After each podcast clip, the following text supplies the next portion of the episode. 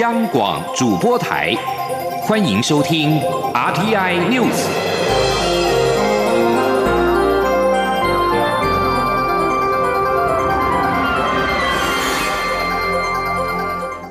各位好，欢迎收听这节央广主播台提供给您的 RTI News，我是陈子华。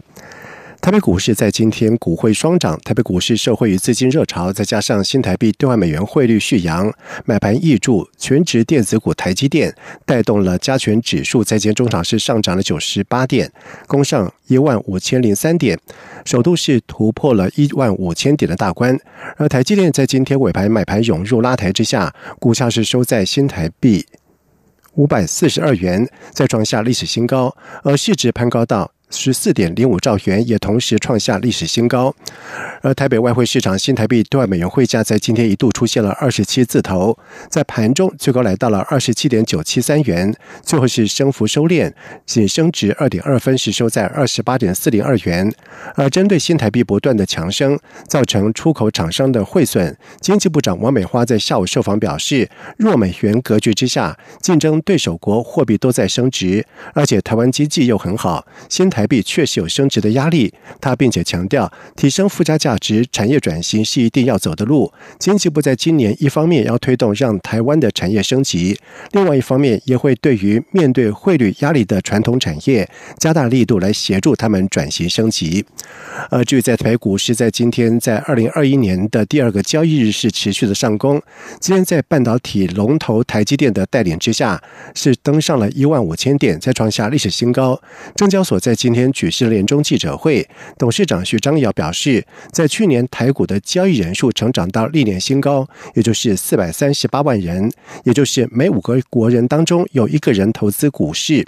尽管目前本益比因为股价上升已经达到了二十二点四倍，但是台股市有节之谈，有强大的基本面支撑，所以要有信心。记者陈立信宏的报道。台北股市上市贵公司的优异表现吸引投资人踊跃参与。根据证交所统计，去年新增加开户数达到六十七万人，使得总开户数成长至一千一百二十四万人，占人口总数比重上升至百分之四十七点三，也就是平均每两位国人就有一位具参与股市投资的意愿。至于实质投入台股的交易人数也成长至历年新高四百三十八万人。换句话说，每五位国人中就有一人投资台股。由于证交所近几年积极建构年轻小资族的投资环境，像是定期定额、权证或是 ETF 等小额投资商品，使得年轻族群逐步加入资本市场。从投资人的年龄观察，二十到三十岁年轻族群占比从五年前百分之二十五点四，快速增加至百分之三十六点一，大幅成长至一百二十三万人。证交所认为，年轻族群投入资本市场，可以缓解投资人结构高龄化现象，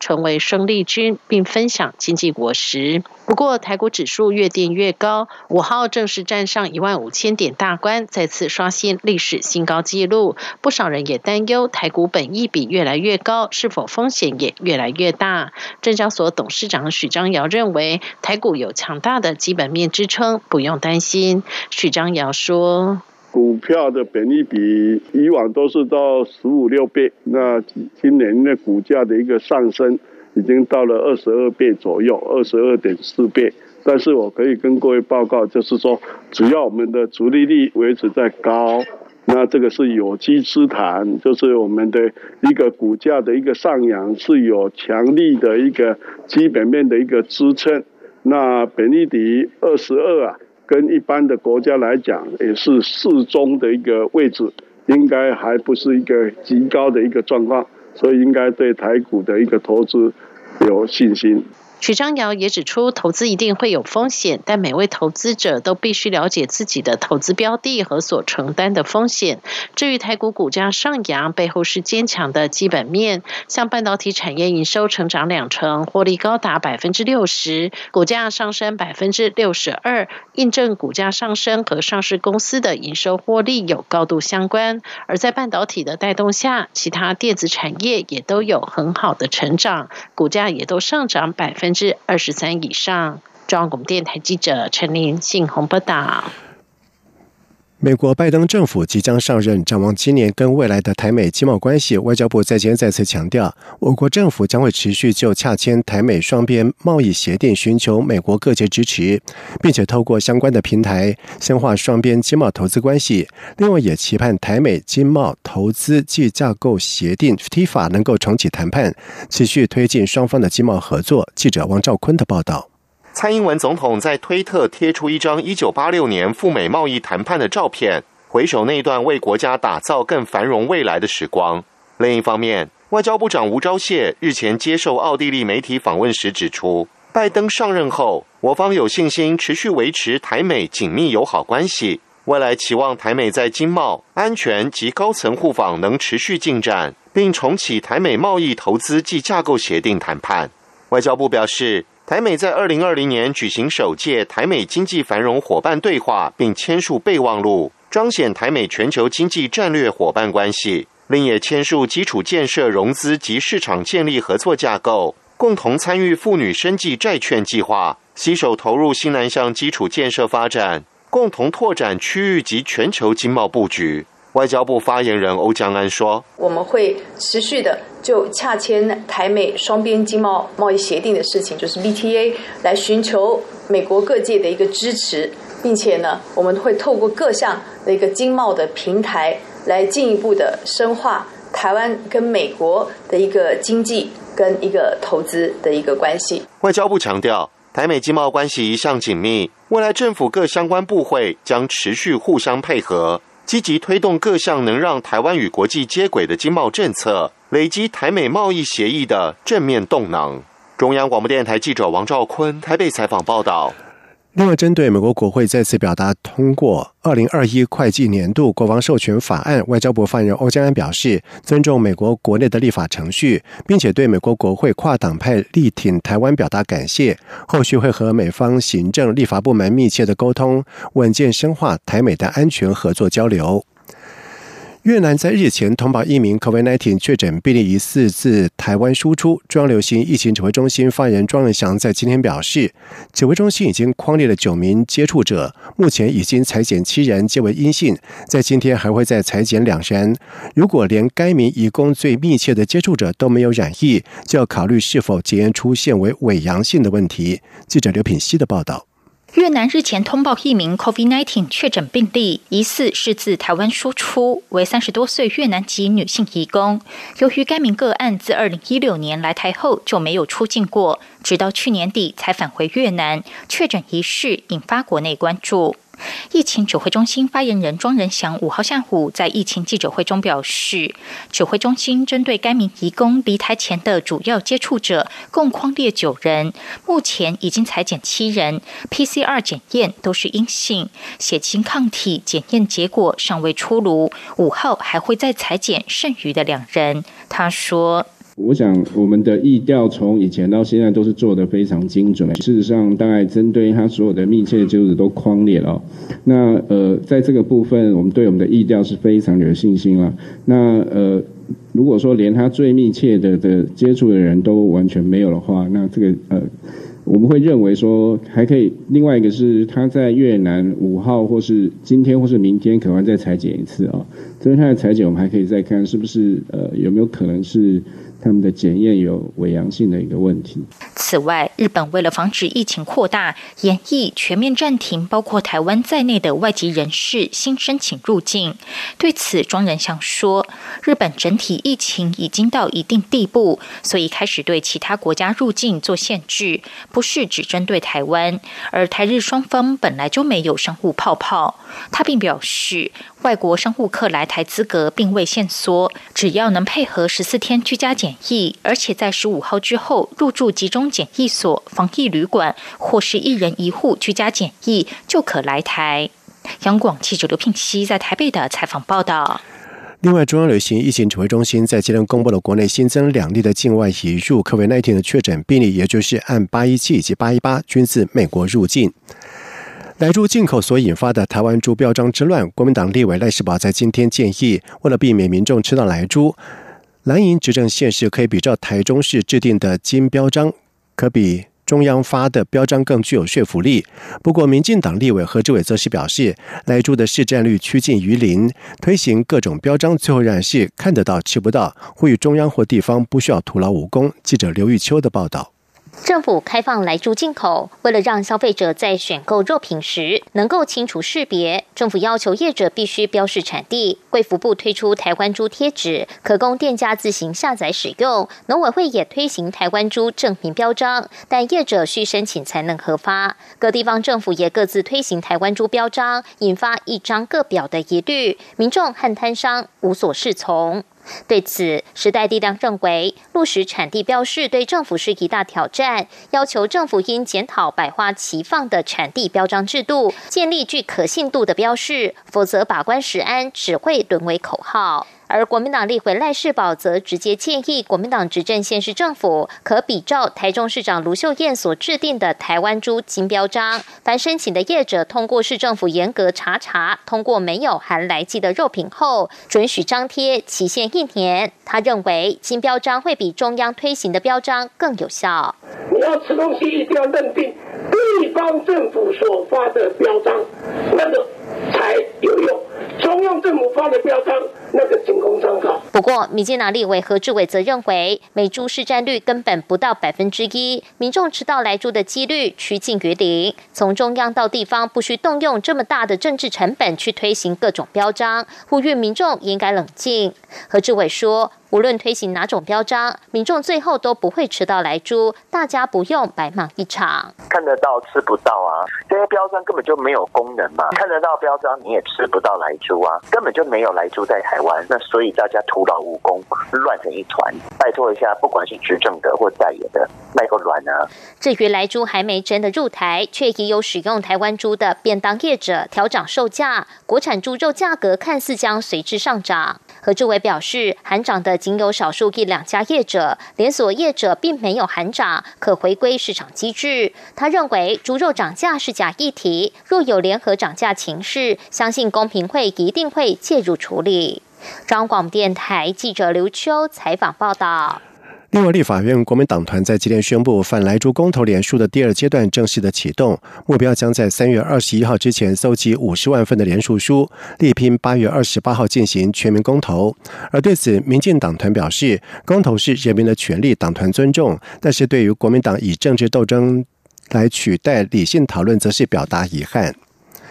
在外电消息方面，即将离任的川普政府在四号谴责伊朗恢复提炼。高度纯度的浓缩铀的计划是核子勒索。专家也认为，伊朗此举是向美国总统当选拜登施压。联合国监督单位证实，伊朗正在加速在福尔多地下核设施恢复提炼浓缩铀，而这也是至今德黑兰违反2015年核子协议的最重大的事件。伊朗该协议是在美国前总统奥巴马任内谈定。川普在2018年撤出伊朗核子协议，并且对伊朗重新寄出严厉的制裁。违反了该协议。伊朗外交部长查瑞夫在宣布恢复提炼浓缩铀之后说：“只要所有的国家都遵守协议规定，伊朗也会重新的遵守，按效拜登撤销对伊朗的制裁。”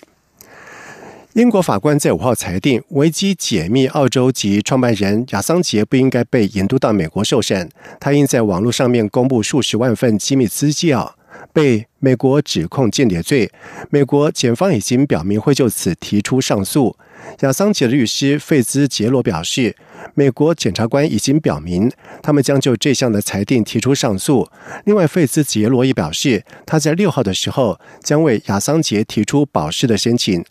而长期以来，亚桑杰以及他的法律团队就一直主张，这起旷日费时的案件已经有了政治动机。同时，本案已经成为轰动一时的媒体的自由事件。另外，亚桑杰案已经历经了超过十年的司法的争议，但是这一次判决仍然可以上诉。同时，亚桑杰已经遭到还押，但是法院在五号的时候可能就保释进行庭审。以上新闻由陈子华编辑播报，这里是中央广播电台台湾之音。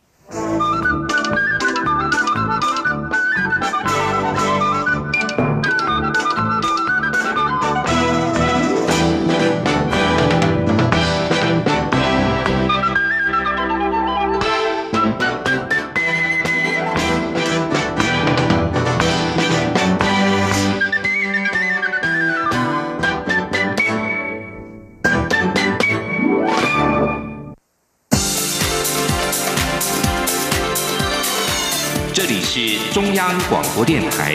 台湾之音，欢迎继续收听新闻。现在时间是晚上的七点十五分，欢迎继续收听新闻。一年一度的武林农场的樱花季即将在大年初一登场。交通部公路总局在今天宣布为期十八天的四大疏运管制措施。此外，武林农场也同步公布了今年新增的赏樱打卡的新秘境，并且表示，在今年的花况更胜往年，加上受到俗称武汉肺炎 （COVID-19） 的疫情影响，国旅大爆发，因此预估在今年的赏樱客将会比去年增加两成以上。记者吴丽君的报道。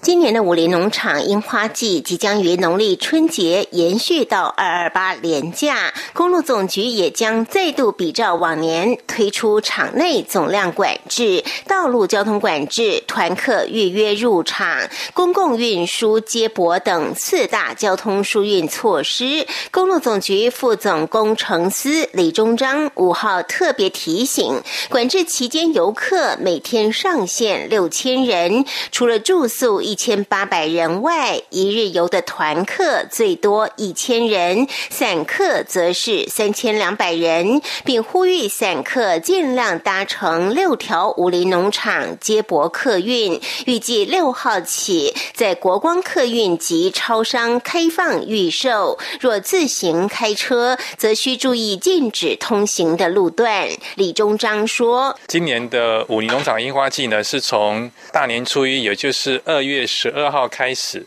一直到三月一号，总共是十八天。那相关的疏运措施呢？也就是从台七甲线跟中一二四线的路口，一直到农场是禁止小汽车进入的。武林农场副厂长胡发涛则表示，去年在疫情影响下，搭客运的游客掉了三成。今年在台湾防疫成功的情况下，加上花况比往年更佳，因此除了订房秒杀，假日游客铁定爆满，就连。平日赏樱客也预期将增加两成以上。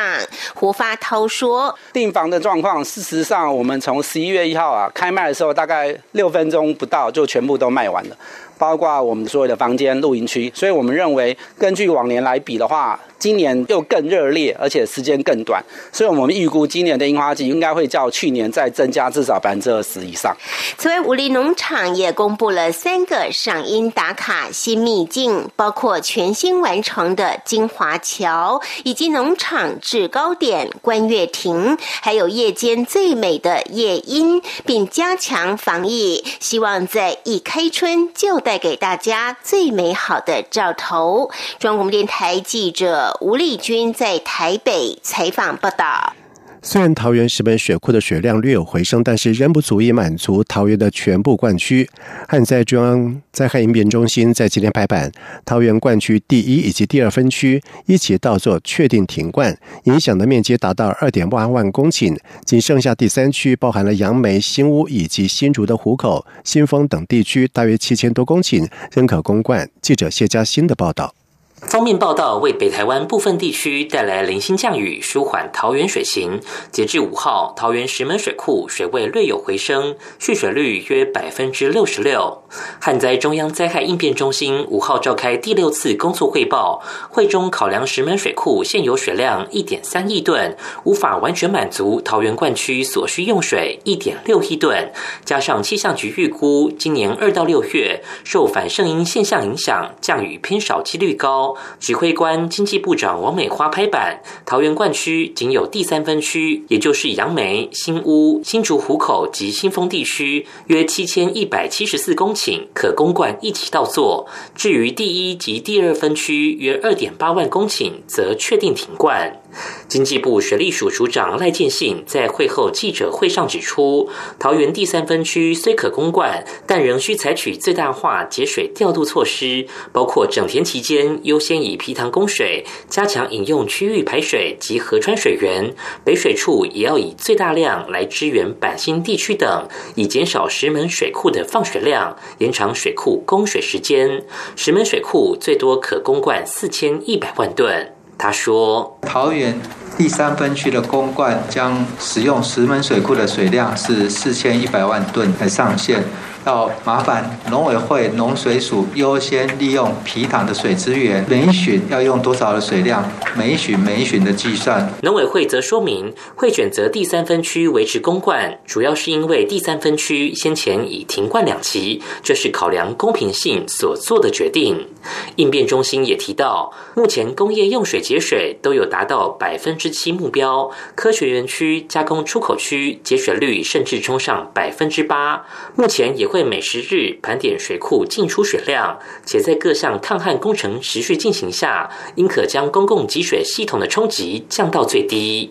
中央广播电台记者谢嘉欣采访报道。劳动部在今天表示，去年中高龄就业促进法通过之后，为了鼓励企业营造友善的届龄退休者环境，帮助中高龄者规划退休生活，在今年开始开放每年每家企业最高补助新台币五十万元，企业可以办理养生以及理财等的讲座课程。记者杨文军的报道。配合去年十二月上路的中高龄者及高龄者就业促进法，劳动部扩大推动工作与生活平衡补助计划的补助项目。劳动部劳动福祉退休司司长孙碧霞指出，计划中增订补助企业举办中高龄员工退休准备与调试协助措施，鼓励企业办理退休理财规划、健康养生保健等课程。每年每家企业最高可补助五十万。二零二一年二月起开放。申请时间到七月底止。他说：“那这个整个申请案是从今年的二月一号到七月底，哦，就是这段时间，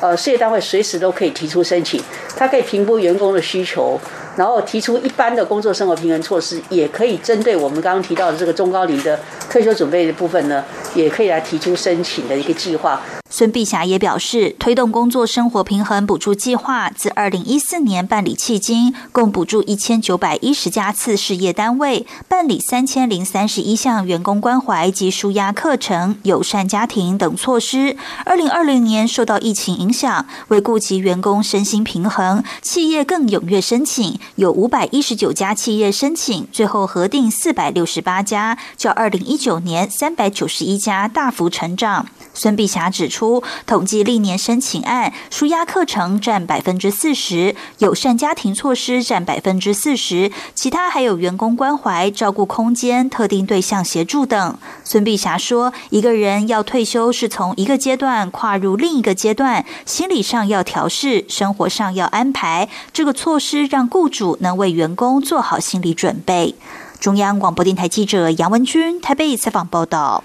中正纪念堂在去年底邀请了促转会参加多元史观导览相关会议，就中正纪念堂的转型前过渡措施进行讨论。促转会副主委叶红林在今年表示，政府就中正纪念堂转型的政策虽然还没有定案，但是建议中正纪念堂可以多元化导览史观教材等等，建立导览人员完整的培训制度。记者王维婷的报道。促转会二零一八年的半年期工作进度报告对中正纪念堂转型提出建议，包括三军仪队可撤出、导览折页可修改、展览厅可规划民主人权相关展览等。促转会与文化部之后将中正纪念堂转型的建议方案提报至行政院，不过至今尚未定案。中正纪念堂去年十二月十八号邀请促转会清除威权象征小组成员出席盐商中正纪念堂拟增加多元史观导览相关事宜会议，并就转型前的过渡措施进行讨论。促转会副主委叶红林五号受访时表示，目前已经有民间团体培训导览人员。促转会建议中正纪念堂可整体规划导览，包括多元史观、动线安排等，要有完整的脉络，不要只有强调蒋中正的个人化导览，也应该加入转型正义或人权的观点。叶红林说：“过渡时期，然后就是说导览方面要怎么不要就。”什么不要只是做以前那种比较个人化式的啦，或这种导览，加入一些转型生涯或人权性观点的建议，就是说他应该就要整体的去规划，因为现在民间有一些团体就有在培训相关的导览团队嘛，就是说可能也不只是跟民间团体合作而已，他应该要就是说就这个方向我们是肯定而且支持的，只是说要怎么变让它变成他们制度化去。训练导览啊，去规划相关的一些文件介绍，更整体的规划。中正纪念堂转型正式方案尚未出炉，叶红林表示，中正纪念堂毕竟是官方单位，导览的教材动线和史观脉络应该完整规划，这些在转型方案定案前都可以先做。中央广播电台记者王维婷采访报道。在外电消息方面，美国和科威特的官员在四号表示，沙特阿拉伯将对卡达重新开放陆地及空中的边界，这将是结束沙国领导的联盟孤立卡达、化解双方外交对立的重要一步。而这项宣布是在六国将在沙特阿拉伯举行的海湾阿拉伯国家合作委员会年度高峰会的前夕。沙国跟卡达的争议是这场会议的主要的议题。卡达国王。塔米姆办公室表示，塔米姆将会出席六国峰会。他将在过去三年都没有出席这项会议。由沙国领导的波斯湾地区国家联盟在二零一七年和卡达断绝往来，指控卡达和伊朗关系过从甚密，而且支持激进伊斯兰团体。卡达对于这些指控是一贯的否认。在美国总统川普即将。任期结束之际，为了解决卡达所谓的封锁措施，华盛顿已经升高了施压，并且坚持海湾国家必须孤立美国的敌人，也就是伊朗。接下来进行今天的前进新南向。前进新南向。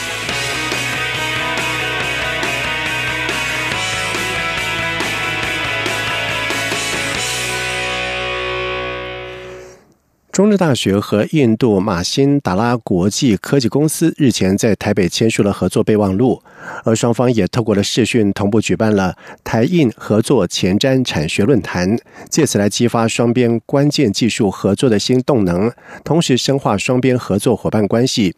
印度。马辛达拉国际科技公司和中正大学签署的合作备忘录当中，规划在中正大学设置制造者实验室，进行包含有量子运算、人工智慧以及太空科技等等前瞻科技产学研究合作。而印度马辛达拉集团台湾区负责人安旭文则表示，这次的双边合作是相当的重要，在未来将能够双向连接研发能量，促使前瞻研发成果产业化。而中正大学副校长张文公也表示，和马辛达拉的合作。让中正大学的学术研究能量和产学的链接，透过技术交流，更能够强化台印双边国际合作的效益。而透过视讯出席这场台印产学合作签约仪式的驻印度代表处科技组组长王金灿则是表示，在政府新南向的政策之下，正在推动台印间包括有科技跟学术等全面的合作。而中正大学跟马辛达拉签署产学合作备忘录，希望带。带动台印之间的产学合作发展，进一步深化双边在科技及学术等各方面的交流，共创双赢。越南是台湾第二大的学生源地，但是受疫情的冲击，越南留学生台湾代办在今年生源是少了二分之一。业者为了求活路。相中了台厂赴越投资潮，计划利用现有的师资为企业提供中文的人才，来挺过不景气。而全球都笼罩在 COVID-19 疫情的阴影当中。而尽管台越两地的防疫成绩不错，但是一般的民众不愿意冒险搭机。再加上台湾目前只开放学生为学位生来取得。签证赴台就读，非学位生还要再等等，冲击到越南的留学代办处。而专门代办赴台留学的业者阮氏方英则是表示说，今年台湾政府力推新南向政策，越生赴台念书的人数是随之增加。但是，一场疫情改变了整个留学生产业的生态，不止赴台留学生意不好做，其他前往。国家的念书学生也减少了很多，代办公司已经暂时歇业或者是关门。同时，阮世芳也指出，二零一八年美中贸易战促使了许多在中国的台资企业将产能转向越南。他向准这波投资的热潮，准备利用公司现有的中文师资和教室，在农历年后开课，培训有意进到台厂工作的越南民众的中文能力。他并且说，据他了解。很多台资企业等着二零二一年要来越南，也让他在疫情之下看到了另一波的商机。以上新闻由陈子华编辑播报，这里是中央广播电台台湾之音。